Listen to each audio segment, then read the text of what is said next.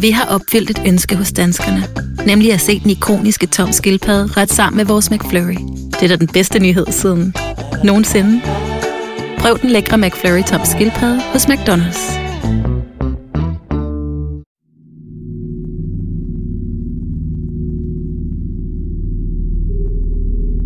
Når et barn forsvinder, holder alle vejret. Det påvirker naturligvis de nærmeste pårørende. Forældre, familie, venner. Men også politifolk, efterforskere, journalister, anklager. Alle holder vejret og håber på det bedste. I 1989 forsvandt den 10-årige Helen, og familien, efterforskerne og resten af Sverige ventede i 15 år, før de fik svar på deres spørgsmål. Hvem gjorde hende fortræd? Og hvorfor?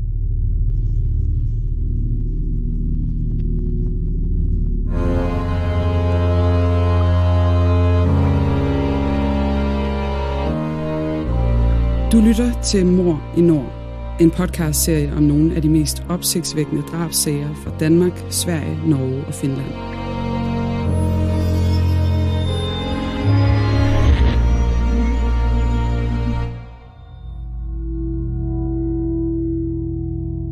Det du nu skal høre er en virkelig historie, researchet og fortalt af Janne Ågaard og læst op af Le Gammeltoft.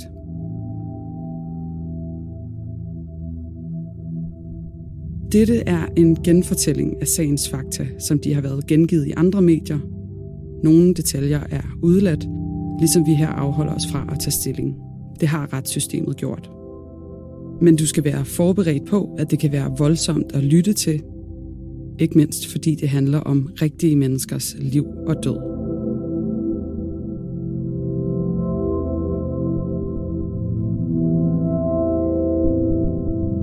Hørby er normalt en søvnig provinsby i det centrale Skåne. I slutningen af 1980'erne havde den omkring 6.000 borgere, heriblandt familien Nielsen. Den 20. marts var Majvi og Bengt Nilsons bryllupsdag, og de fejrede den troligt hvert år. Således også i 1989, hvor dagen faldt på påskeferiens første dag. De spiste aftensmad derhjemme med deres børn. Den 14-årige Christine, deres 10-årige datter Helen og efternøleren Dan. Efter aftensmaden fik Helen lov til at gå ud og mødes med nogle af sine veninder i en time. De skulle mødes et par hundrede meter fra hjemmet i centrum af den lille by. Men et kvarter senere bankede veninderne på hjemme hos familie Nielsen og spurgte efter Helen. Hun var aldrig kommet frem.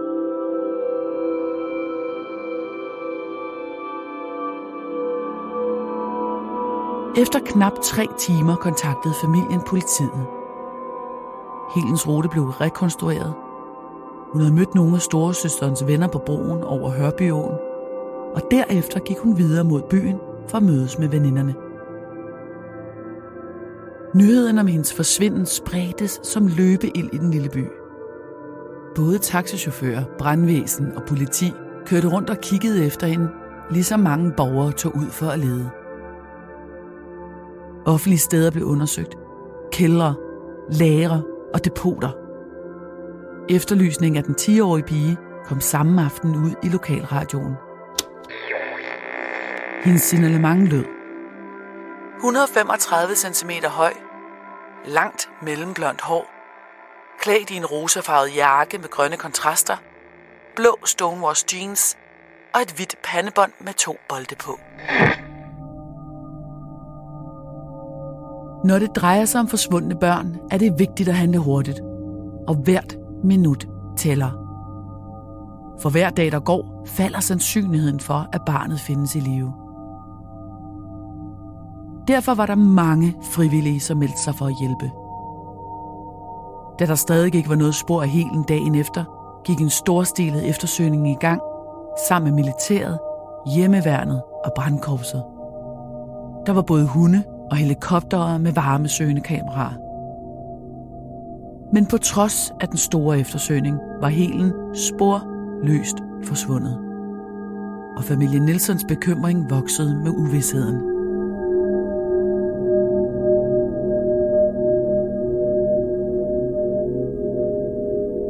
Den 26. marts, seks dage efter Helens forsvinden, modtog alarmcentralen et opkald. To kvinder var gået i skoven lidt nordøst for byen for at plukke anemoner på den smukke forårsdag.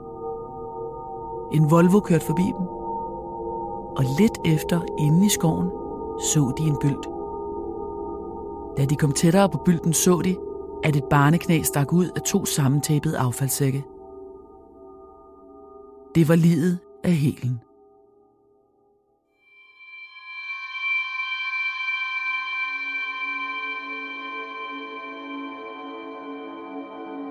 Obduktionen viste med al tydelighed, at den 10-årige pige blev voldtaget, inden hun blev dræbt af stum vold ved gentagende slag i hovedet.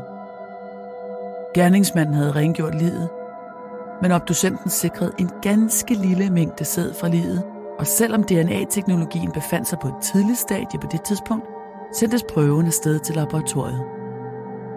Obduktionen af Helen viste, at hun havde været i live i flere dage efter hun forsvandt men hun havde hverken fået noget at spise eller drikke. Fra plastiksækkene sikrede retsmedicinerne både hunde og kattehår. Politiet fik udformet en psykologisk profil af gerningsmanden. Han havde kendskab til byen og området, og man forudså, at han ville begå eller måske allerede havde begået flere seksuelle overfald mod børn eller unge.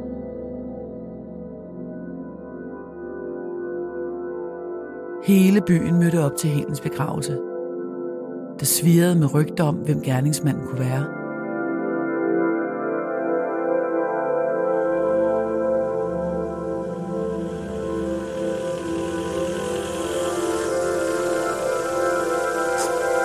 Fire måneder senere, den 4. august 1989, var en pensionist ved navn Hilding stoppet på en resterplads ikke langt fra byen Vedema, cirka 50 km nord for Hørby. Han var kørt der til tidligt på dagen for at beundre rådyr i morgendisen. I stedet fandt han det nøgne lig af en ung kvinde i en bunke affald lige ved siden af restepladsen, og han stod straks alarm.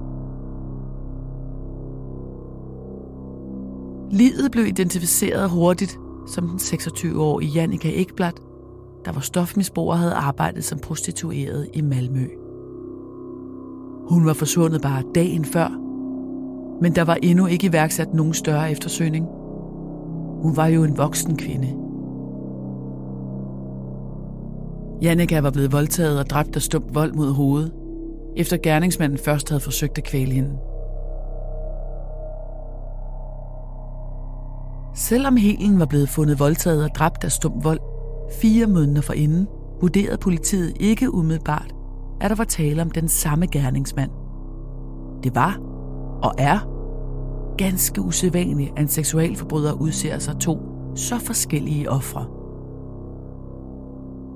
Første obduktionen og undersøgelser viste, at der var hunde og katteår på Jannikas lig, begyndte politiet så småt at kæde de to sager sammen. Seksualdrab på Helen og på Jannika. Der blev sikret en sædprøve for Jannika, men den var ganske lille. Trods lighederne mellem de to sager blev de fortsat efterforsket hver for sig og uden den store fremdrift. Men i september modtog lokalpolitiet et mærkeligt brev, hvor der stod Mordet på Helen og Jannika. Hvorfor? Rune på hævn.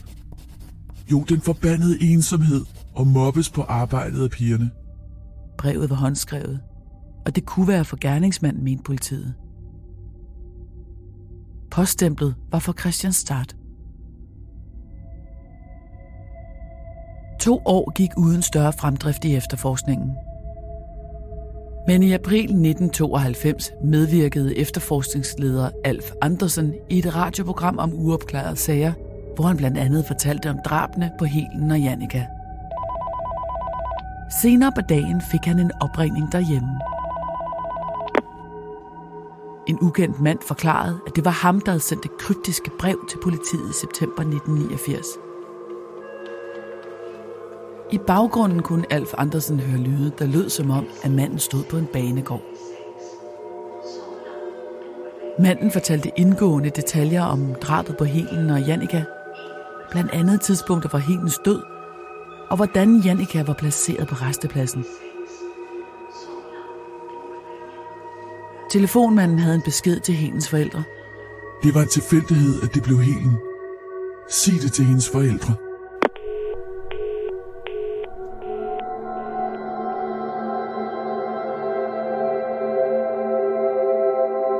I løbet af samme aften modtog kommissæren yderligere fire opringninger fra manden, der nu også begyndte at beskrive drabsmetoden for ham. Han fortalte Alf, at han havde brugt et jernrør til at slå offrene i hovedet, og et nylonreb til at kvæle dem. Undervejs i telefonsamtalen hørte kommissæren lyde i baggrunden, som gav ham en idé om, at manden måske ringede fra Malmøs hovedbanegård. Mellem to opkald fik Alf Andersen fat på sine kolleger i Malmø og bad dem sende patruljer hen på banegården omgående.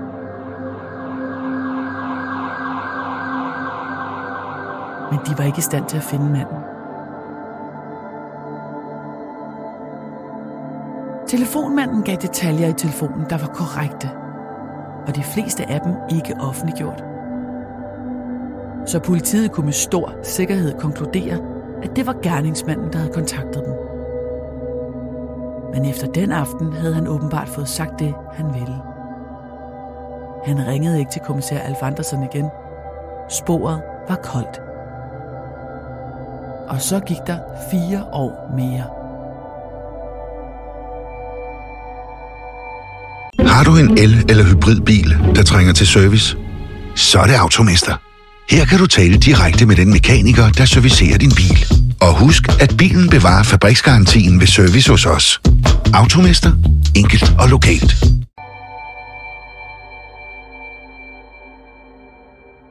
I 1995 slap tålmodigheden med det lokale politi i Elsløv op, og efterforskningen blev flyttet til nærmeste store kriminalpoliti, som havde base i Malmø. Der var nu gået seks år siden drabene. Efterforskningen blev lagt i hænderne på den erfarne kommissær, Per Åke Åkesson. Han havde sammen med sine gavede efterforskere opklaret tidligere seksualdrab på kvinder og opsporet gerningsmanden, en mand, der efterfølgende blev afsløret i at have begået voldtægter i Hamstad i 1980'erne. DNA-teknologien udviklede sig hastigt i de år, der gik for drabene skete, til Malmøs politi overtog efterforskningsarbejdet. Og Åkesson forsøgte selvfølgelig at få analyseret prøverne hos SKL, Statens Kriminaltekniske Laboratorium, for at få gerningsmandens DNA-profil. Desværre fik han besked om, at der ikke var mere sæd at teste, fordi prøverne i begge tilfælde havde været så små. Med manglen på tekniske beviser gik Åkesson i gang med at undersøge de mange tips fra offentligheden. Blandt de tusindvis af tip kom en henvendelse fra en far, hvis datter mange år inden drabene i 1989 blev troet med en kniv af en lokal mand i Hørby. Gerningsmanden overfaldt datteren og forsøgte at voldtage hende, men heldigvis uden held. Dengang fulgte det lokale politi ikke op på sagen, men det gjorde Åkesson. Det viste sig, at pigen hele to gange blev forulæmpet af samme unge mand. Først i 1982 på en legeplads, og igen fire år senere i 1986. Fordi gerningsmanden havde været meget ung, havde pigens far ikke nogen af gangene anmeldt ham til politiet. Han talte i stedet med forældrene. Men da Helen blev fundet dræbt, tog han endelig affære. Drengen var i mellemtiden blevet til en mand på 20 år. I påsken 1989, hvor Helen forsvandt, havde han overlov fra sin værnepligt. Flere vidner havde set ham og hans fætter tæt på det sted, hvor Helen forsvandt. De to mænd afhørtes flere gange dengang, og de gav modstridende forklaringer. Og det viste sig, at den ene af dem var tidligere dømt for seksuelle overgreb på piger.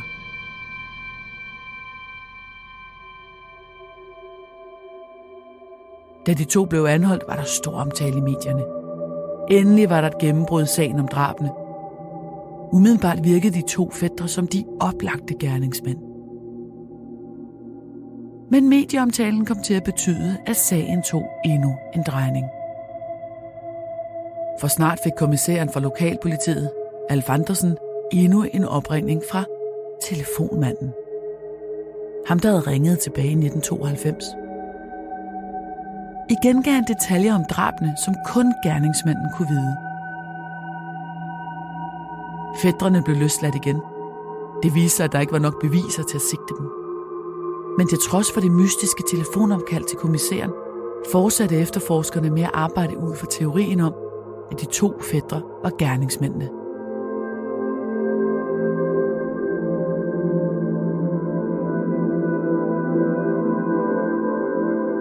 I 2002, 13 år efter drabene, var en af efterforskerne i sagen til en privat middag hos sin nabo. Naboen havde arbejdet på et værksted ikke langt fra Hørby, og fortalte om en kollega, der havde fået sig et øgenavn. Uffe Pervers.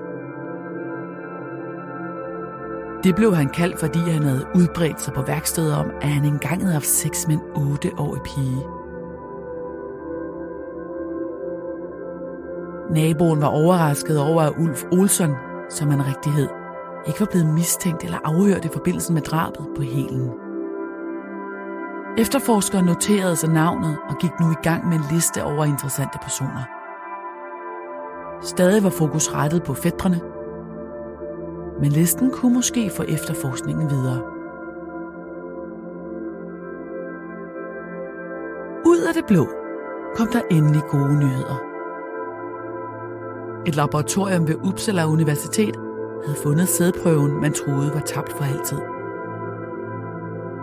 Det viste sig, at de havde fået det, der var tilbage efter efterforskningsarbejdet i 1989. Den tilbageværende prøve var blevet behørt nedfrosset.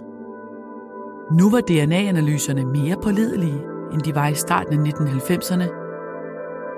Der var blandt andet blevet udviklet en særlig metode til at kopiere DNA'et, som betød, at man nu kunne teste ganske mikroskopiske rester med langt bedre resultat. England var forgangsland inden for udviklingen af DNA-analyser. Og i august 2003 formåede et engelsk laboratorium at analysere sædprøven og få en DNA-analyse af gerningsmanden. Den viste med al tydelighed, at ingen af fædrenes DNA matchede gerningsmandens. De blev dermed renset for mistanke, og efterforskningen måtte mere eller mindre starte forfra. Listen over de interessante personer indeholdt nu 29 navne på mænd. Hver mand blev kontaktet, indkaldt til afhøring og spurgt, om de frivilligt ville afgive en DNA-prøve. I juni 2014 var politiet nået til navn nummer 29 på listen. Det var Ulf Olsson. Ham, som en af efterforskerne havde hørt om fra sin nabo. Han boede i Vimmerby og var både alkoholiker og stofmisbruger. Efterforskerne indkaldte ham, og under afhøringerne på politistationen gav Ulf samtykke til at afgive en DNA-prøve. Han virkede samarbejdsvillig og rolig, da han afgav prøven.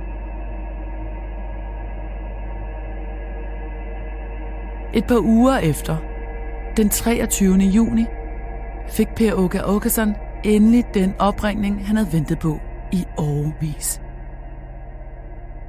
Statens Kriminaltekniske Laboratorium meddelte, at Ulfs DNA-prøve matchede sæden, som var fundet på Hingens lig.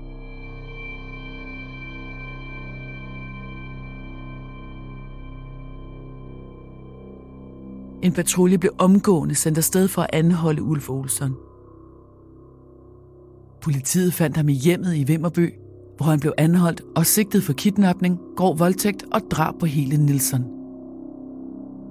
Teknikerne blev sendt til hans hjem og gennemgik det med en tættekam. Ulf blev varetægtsfængslet og sigtet for drabet på Helen, og nu gik afhøringen af ham for alvor i gang. Han benægtede et hvert kendskab til sagen. På det tidspunkt var Ulf 53 år gammel, født og opvokset i den lille by Hør, ganske få kilometer fra Hørby, hvor han flyttede til senere i barndommen. Han og hans tre søskende havde haft en hård barndom med verbale overgreb og vold, især fra morens side.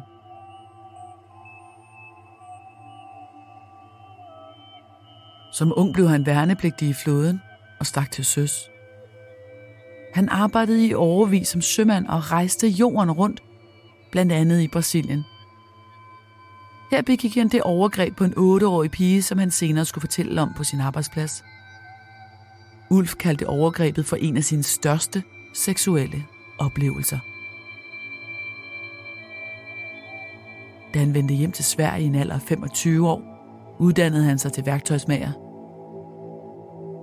Under læretiden mødte han en 16-årig pige, som han indledte et forhold med. Og da hun fyldte 18 år, giftede de sig. Men ægteskabet holdt ikke længe. Til gengæld fandt Ulf en ny hjertenskær på sit arbejde på fabrikken i Hør. Han blev gift med en kvindelig kollega, og sammen fik de en søn. Ulf havde et misbrug af stoffer og alkohol, og så virkede han psykisk ustabil. Den lille familie havde både hund og kat, og Ulf var rasende over, at kæledyrene fældede. Til sidst slog Ulf katten ihjel og overlod det til sin hustru at gøre rent efter sig. Nogle dage senere dræbte han også hunden. Kæledyrsepisoderne fik kvinden til at søge skilsmisse, og hun fik den fulde forældremyndighed over sønnen. Ulf var rasende. Han kunne kun få lov at få overvåget samvær. Han måtte altså kun se sin søn, hvis der var en anden voksen til stede. Hans vrede voksede, og det samme gjorde hans misbrug af stoffer og alkohol.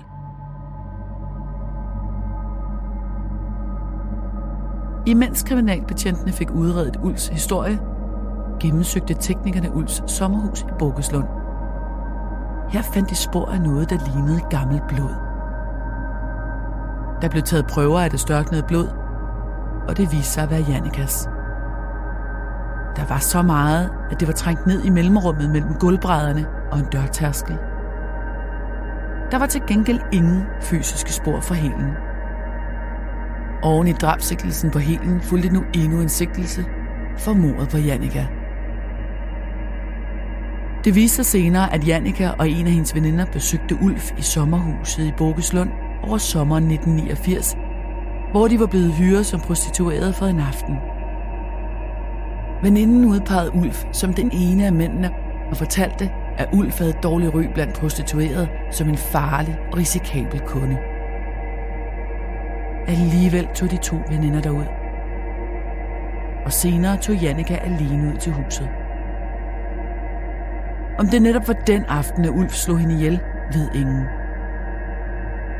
Men politiet undersøgte sagen og fandt flere spor, der pegede på, at det var Ulf, der var gerningsmanden.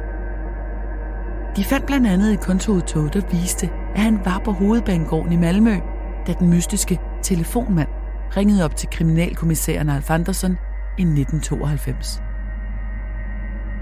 I november 2004, fem måneder efter sin varetægtsfængsling, stod Ulf Olesen tiltalt ved byretten i Lund for to mord, grov kidnapning og voldtægt.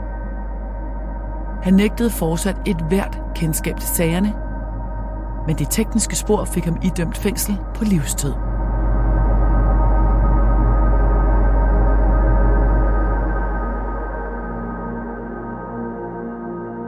Han ankede straks dommen, og året efter i 2005 kom sagen til landsretten for Skåne og Blekinge. Kendelsen blev endnu en gang, at Ulf var skyldig, men i stedet for livsvarigt fængsel blev Ulf Olofsen nu idømt psykiatrisk behandling på en lukket institution. Han sad i alt fem år på en retspsykiatrisk afdeling i byen Sundsvall, og i overvis fortalte han omverdenen om sin uskyld. Han skrev både en bog og oprettede en blog på internettet, hvor han udbredte sig om den angiveligt dårlige retssikkerhed. Den 10. januar 2010 tog Ulf Olofsen sit eget liv. Han hængte sig på sit værelse efter at have skrevet et langt selvmordsbrev samme morgen.